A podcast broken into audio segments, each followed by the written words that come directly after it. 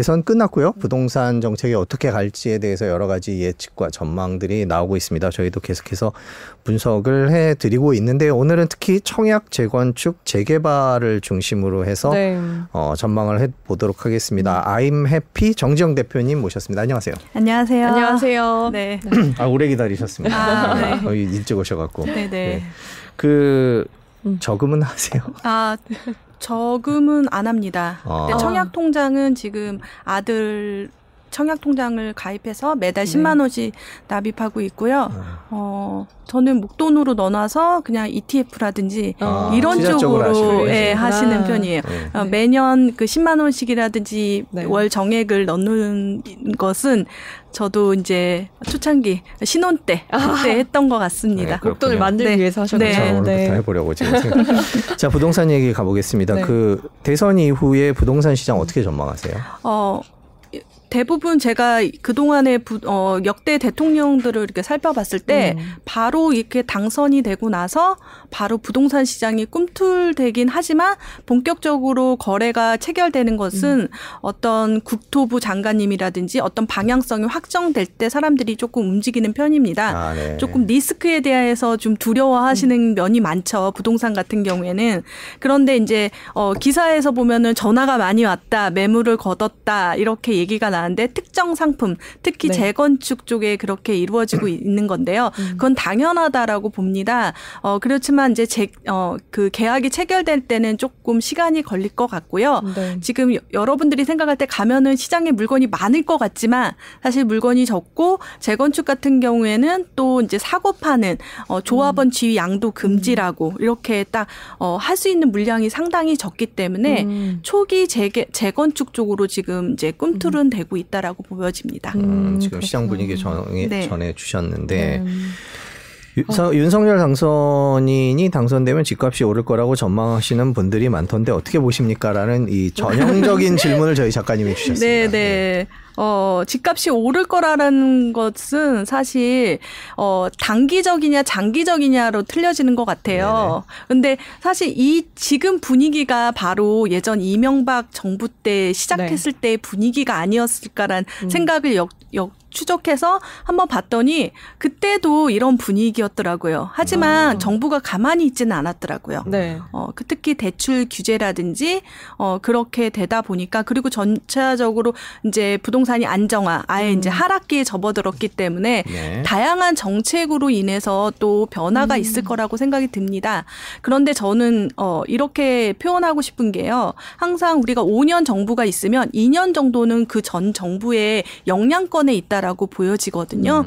그래서 지금 공급이라든지 이런 문제도 사실 그 전 정권의 이제 그 정부에 있던 기조가 계속 가기 때문에 어떻게 흘러갈지는 지금 정부 윤석열 당선인께서 어떤 그 법이라든지 이런 것들의 변화를 계속 어떤 방향성을 가지고 가느냐에 따라서 조금 달라질 것 같습니다. 원론적인 얘기죠, 사실은. 사실 재건축, 재개발 그동안 많이 묶어놨기 때문에 갑자기 이제 풀어준다라고 하면 2년 안에는 집값이 상승할 수도 있다라고 보시는 거죠? 네, 그렇죠. 근데 이제 특정 상품 위주로 조금 많이 그렇게 될 것 같고요. 재건축 그전에 규제를 해도 올랐습니다. 그렇지만 이제 또 이제 지금 풀어주는 것들은 기존 것도 있겠지만 이제 시작하는 그러니까 30년 연한이 되면 우리나라는 재건축을 시작할 수가 있잖아요. 그래서 첫 단과 끝 단의 규제가 되게 심했습니다. 처음은 안전진단, 뒤에는 마지막에는 재건축 초과 이익 환수제라고 이렇게 됐지만 이번에 윤석열 당선인이 되고 나서 첫 1호 법안이 나왔거든요. 그게 바로 안전진단의 가중치라든지 퍼센테이지를 낮춘다라고 했기 때문에 그 기대감에 그전에 이제 통과하지 못했던 초기 재건축 같은 경우는 움직임이 있을 거라고 생각이 듭니다.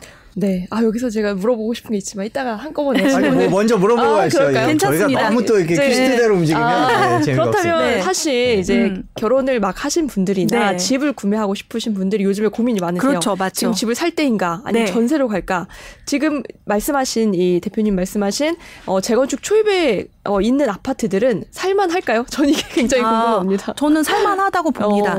특히 여기서 이제 집을 사기 전에 대출이라는 문제가 있는데 이번에 대출에서도 많이 낼 수 있게 해준다.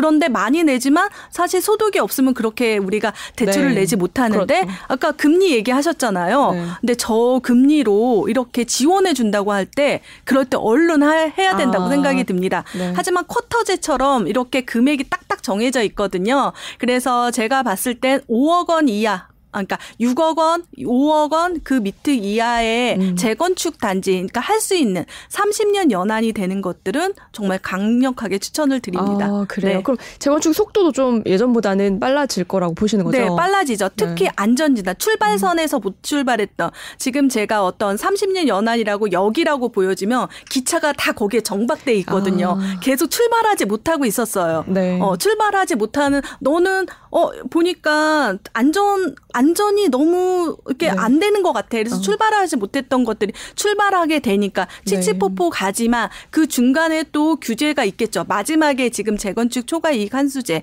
그러니까 마지막에 내는 그런 금액 때문에 주저했던 것들도 있기 때문에 출발이라도 되는 게 우선은 네, 우선입니다. 네. 막 지금 출발하는 차라도 타라는 말씀으로 네. 네. 해석하면 좋겠네요. 고래 꿈꾸님께서 네. 공급이 너무 적죠라고 말씀을 해주셨는데 우리가 네. 이제 재건축 재개발 얘기를 하기 앞서 이제 공급 얘기를 좀 해보겠습니다. 네. 윤석열 당선인은 250만 호였던가요? 네, 5년간 250만 네. 호였죠. 어떻게 보세요?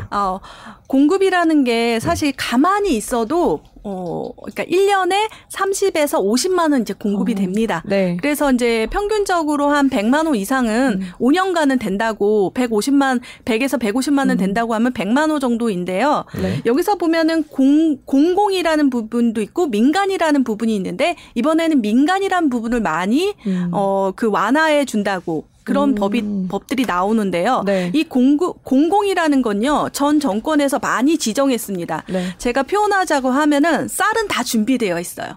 그렇지만 떡을 만드는 것은 이 정부에서 하는 거죠. 네. 사실 이렇게 보면은 노무현 정부 때 했던 이기 신도시가 아직도 분양을 하고 있다고 생각을 하면 그거에 대해서 지정했던 그 택지지구는 또 계속해서 분양을 할 건데 형태가 조금 달라졌습니다. 네. 형태가 어떻게 달라졌냐면 우리가 보면 이명박 정부 때 보금자리, 그다음에 박근혜 정부 때 행복주택 뉴스테이, 그리고 문재인 정부 때 가장 많이 했던 게 신혼희망타운이었거든요. 네. 근데 신혼희망타운 같은 경우는 100% 특별한 사람들만 받을 수 있는 주택이었습니다. 그렇지만 이번 윤석열 당선인께서는 역세권 첫집이라든지 그다음에 기존의 이제 청년에 대해서 이렇게 이제 청년 원가 주택을 또 공급한다고 하는데요. 네. 하지만 거기 보면은 그 전에 이제 지정했던 3기 신도시라든지 소규모 택지지구로 통해서 이제 공급을 한다라고 합니다. 네. 그러니까 사실상 공급이 와, 되게 많은 거 아닌가? 이렇게 생각이 들지만 이 공급 안에서도 또 나눠지는 게 있습니다. 우리가 생각하면은 다 공급되면 와, 저거 내가 살 수 있고 내가 청약받을 수 있다라고 생각하지만 사실 대부분 3분의 1 정도는 임대 아파트, 3분의 1은 공공주택, 그리고 네. 3분의 1은 민영주택, 이렇게 조금 나눠져서 또 청약으로 이제 내 집 마련하는 방법도 다르죠. 네. 그렇지만 250만 중에서 가장 핵심적인 건 재건축, 재개발 47만 호 정도 있고요. 네. 그 다음에 도심 역세권 복합개발 20만 호 이렇게 되어 있습니다. 저희가 준비해 주신 자료를 좀 보면서 네, 얘기를 해볼까요? 네. 네. 이게 글자가 작아서 어떻게 잘 보이실지 모르겠습니다. 지금 시청하시는 분들. 저희가 예, 자료가 나왔네요. 네. 5년간 250만 호 이상 주택 공급 계획에 대해서 정리를 해주셨는데요. 저희가 글자가 작아서 네. 잠깐 읽어드릴게요. 네. 공공택지개발 142만 호. 네, 또 글자가 작다 그러니까 바로 확대를 해주시네요. PD님. 재건축, 재개발 47만 호. 도심 역세권 복합개발 20만 호. 차량기지 복합개발 18만 호. 소규모 정비사업 10만 호 정도가 되겠네요. 네. 네. 그리고 마지막으로 있는 게 매입 약정, 민간 개발 등 기타 방법 13만 호. 그리고 청년 원가 주택이 밑에 쪽에 있네요. 네, 30만 호. 30만 호, 역세권 첫 집이 20만 호. 네. 이 정도가 되겠네요. 네. 네, 거기서 또 하나 포함된 게 1기 신도시 특별법으로 10만 호거든요. 네. 근데 1기 신도시는 통틀어서 27만 호 정도 됩니다. 네. 그래서 한 30% 정도 증가되는 그러니까 용적률을 상향해 준다거나 또 역세권 개발로 통해 가지고 또 리모델링 재건축을 통해서 10만 호를 하겠다. 이렇게 해서 총 이렇게 됐는데 특징적인 것은 지금 민간에서 이제 네. 활성화되고 있다라는 거고요. 그리고 그 전에 이제 공공택지 부분도 있고 사실 그런데 우리가 생각해 보면 재건축 재개발 중에서 문재인 정부 때 했던 여러 가지 공공 재개발, 공공 주도, 뭐 역세권 개발 그것을 이제 또 받아서 계속 이제 이행할 거라고 생각이 듭니다. 지금 이걸 주택 공급안을 보면. 네. 그래도 재건축 재개발이 조금 47만 원 많은 일이지 않고요. 네. 기대해볼 만한 게 네. 이제 좀 젊은 분들이 이거랑 청년 원가주택 역세권 첫집인데요. 네. 청년 원가주택은 5년 이상 거주하면 네. 이거를 분양을 받은 뒤에 네. 5년 이상 거주하면 이걸 국가에 다시 매각을 해서 이 시세 차익의 70% 이상을 보장받도록 한 네. 주택이래요. 무슨 얘기예요? 그러니까 네. 수익을 쉐어하는 거예요. 지금 신혼희망 타운도 이런 구조입니다. 네. 그렇지만 신혼희망 타운 같은 경우에는 특별한 사람 중에 청년이 빠져 있었거든요. 네. 그런데 여기서는 청년 원가 주택이라고 해서 뭐 신도시 내라든지 택지지구 내에서 이렇게 좋은 위치에 이제 원가 주택을 하는데 사실 임대가 아니라는 거죠. 소유권을 가져올 수 있는 거죠. 네. 근데 소유권을 가져오는데 원가 주택이다 보니까 너무 많이 오를 때는 너무 특혜 주는 거 아니야? 네, 그렇게 되니까 쉐어하는 거. 예. 이거는 역대 정부에서도 많이 했었고요. 네. 그리고 특히 이제 문재인 정부에서 신혼희망 타운으로 계속했기 때문에 그 기조를 가져가는 거라고 생각이 들고. 근데 질문. 네. 만약에 집값이 계속 오르면 좋겠지만 떨어지면. 너무 네. 그렇죠. 지금 그쪽에 마음이 있는 것 같아요. 네. 네. 근데 만약에 오르지 않거나 오히려 떨어질 수도 있는데 그런 상황에서는 어떻게 한다는 대안이 있나요? 그게 이제 네. 사실 없습니다. 그렇지만 원가 주택이라는 개념으로 봤을 때 정말 원가거든요. 네. 엄청 저렴한 주택이 될 것 같습니다. 네. 시세의 50%라고 하면은 아무리 떨어져도 그렇지 않을까라는 네. 생각이 듭니다. 원래 번 거는 세금 가져가도 떨어진 네. 거는 안 메워져요. 네. 그럴 것 같아요. 네. 네, 그거 이상으로는 보장을 해줄 것 같습니다. 그리고 역세권 첫집도 저는 궁금한 게 이미 역세권에는 네. 도심 역세권에는 수많은 아파트가 계속 하고 있어요. 네, 자리를 잡고 있는데 여기에 또다시 공공 분양 주택을 새롭게 들어갈 수가 있을까? 그거는 그전 네. 정부에서도 계속했고요. 그 역세권 내 용적률을 상향해 주는 겁니다. 올려주는 거죠. 네, 올려주는 거죠. 네. 그래서 올려주는 부분에 50% 같은 경우에는 공공 분양 뭐 공공 분양이라든지 임대로 했었는데 네. 이 50%에서 이제 공공 분양으로 역세권 첫집을 해준다 이렇게 보시면 되겠고 네. 아마 청약 제도도 엄청 바뀔 것 같아요. 그래서 이제 할 수 있는 게 사실 이렇게 되면 나 다 되는 거 아니야 그렇지만 네.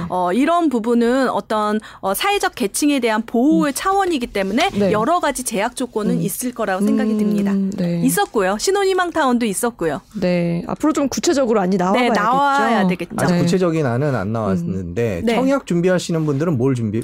그래서 청약 준비하시는 분은 뭐 제일 먼저 청약 통장을 먼저 네. 가입하셔야 되고요.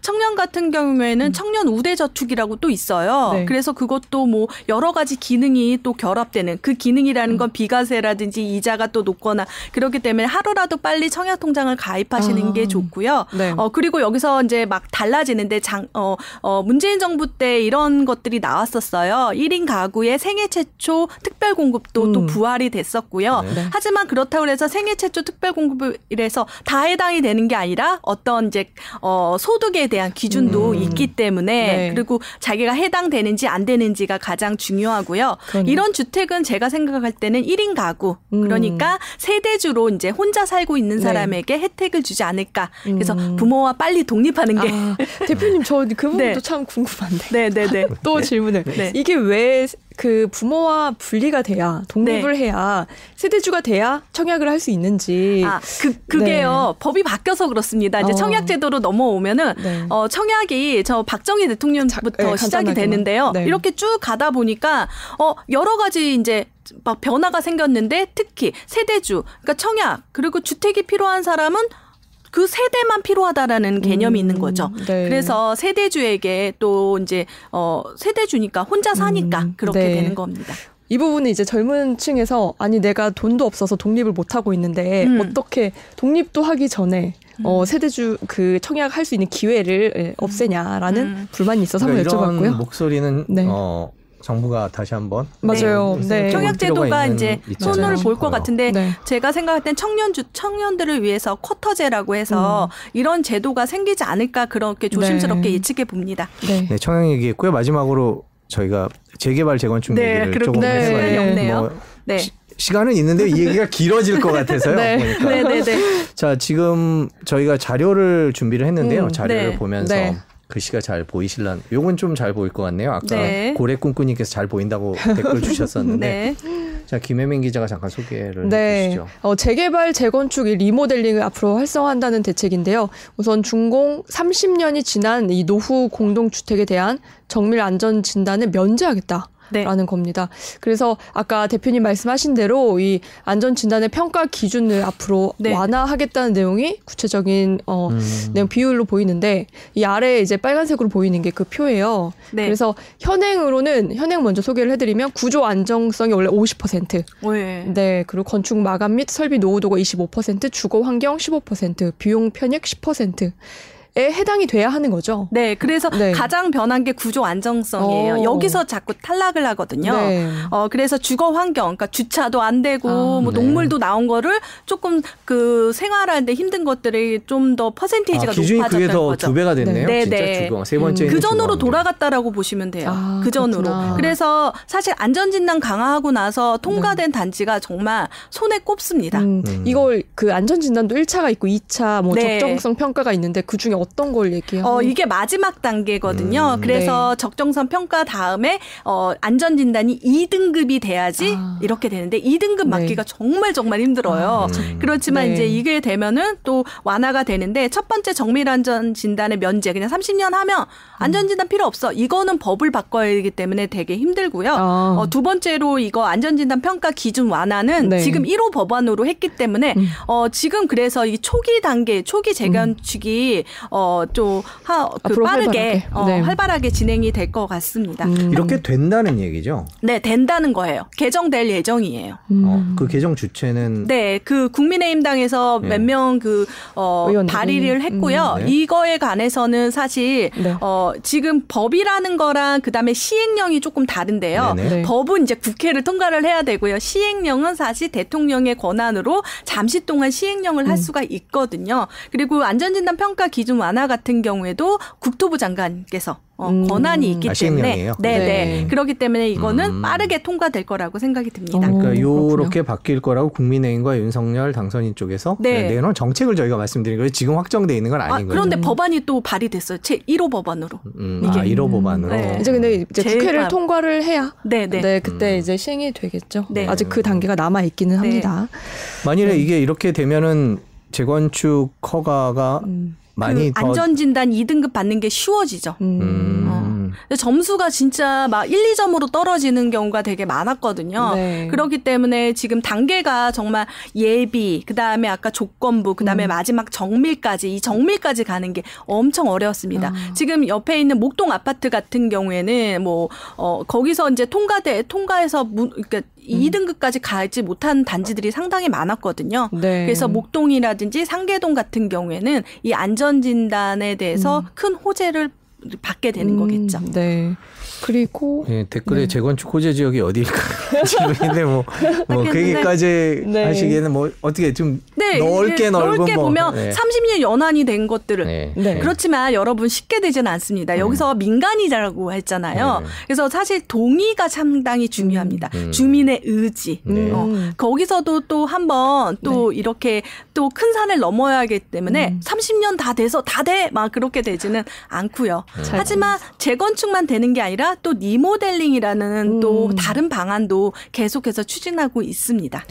맞아요. 그래서 이 바로 그 저기 윤석열 당선인이 당선되기 바로 직전에는 이 리모델링이 굉장히 활발했다고 네. 알고 있습니다. 그리고 그 다음에가 재건축 초과이익 환수제 완화 방안이 이것도 네. 이제 핫한 이슈 중에 하나죠. 이게 네. 이게 자료를 볼까요? 네. 이게 네. 더하기 빼기 곱하기 막 이렇게 됩니다. 그럼 우리가 보면 방정식에서 이렇게 막 생각을 하게 되는데요.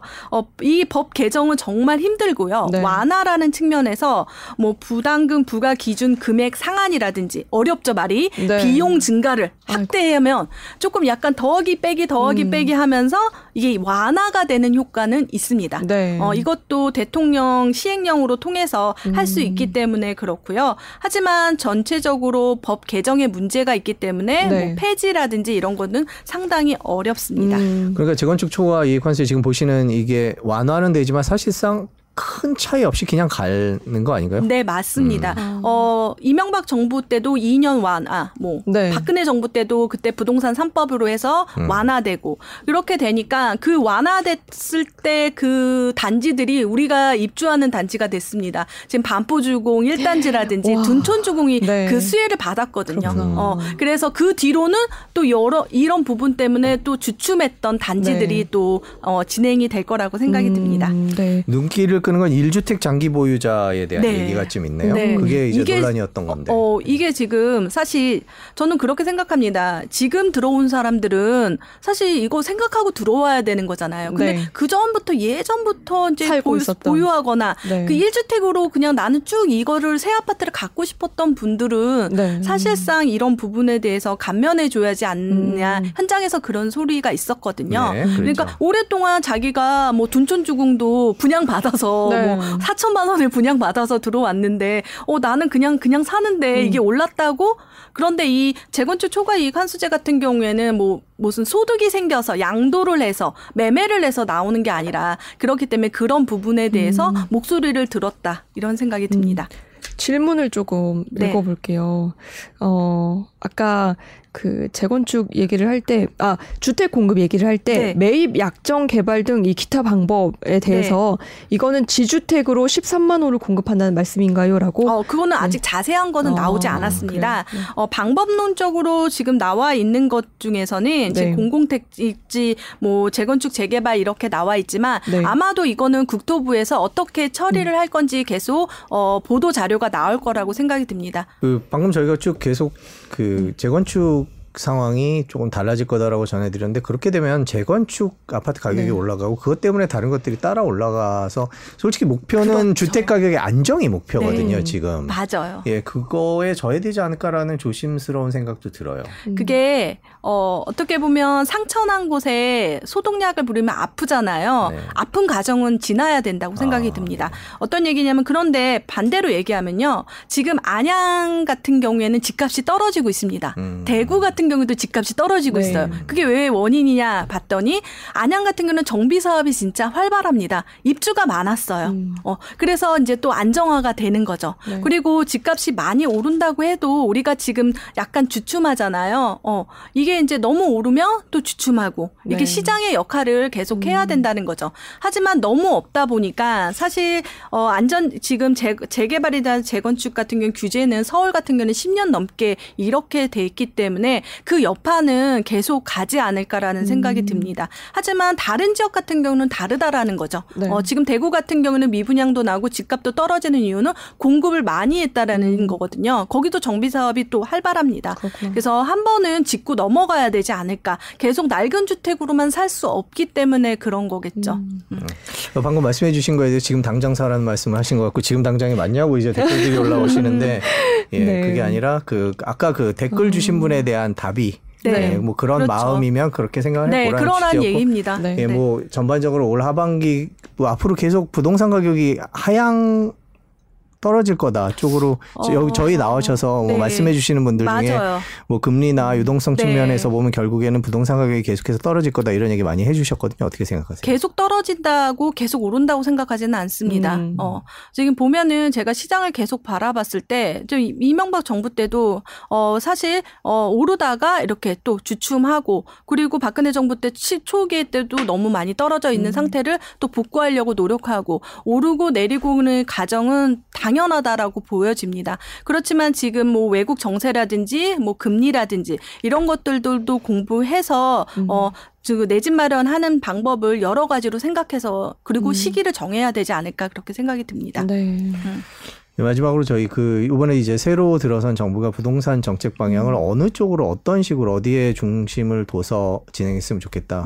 개인적인 바람이 있으시죠? 시장 자율화에 줬으면 좋겠습니다. 이렇게 규제가 들어오다 보니까, 규제가 들어오면 다른 곳이 오르고, 규제가 되면 계속 이렇게 계속 가왔잖아요. 그렇기 때문에 이제 시장에게 좀 그런 권한, 보이지 않는 손이라고 표현하죠. 그래서 그런 시장에 대한 움직임에 따라서 이렇게 하지만 너무 과도하게 개입보다는 그래도 조금의 개입은 또 필요하다라고 봅니다. 그래서 시기적절하게 개입해 주시고 그리고 시장에게 놔두는 거 그게 제일 중요하다라고 봅니다. 네, 저희가 이제 벌써 11시가 넘었네요. 네네. 네, 저희가 오늘 IMF 정지영 대표님 모시고 청약이랑 재건축시장 주요 공약들 그리고 어떻게 전망될지 뭐가 어떻게 바뀔지에 대해서 정리를 해봤습니다. 오늘 깔끔하게 정리를 해주셨습니다. 오늘 긴 시간 고맙습니다. 네, 감사합니다. 감사합니다.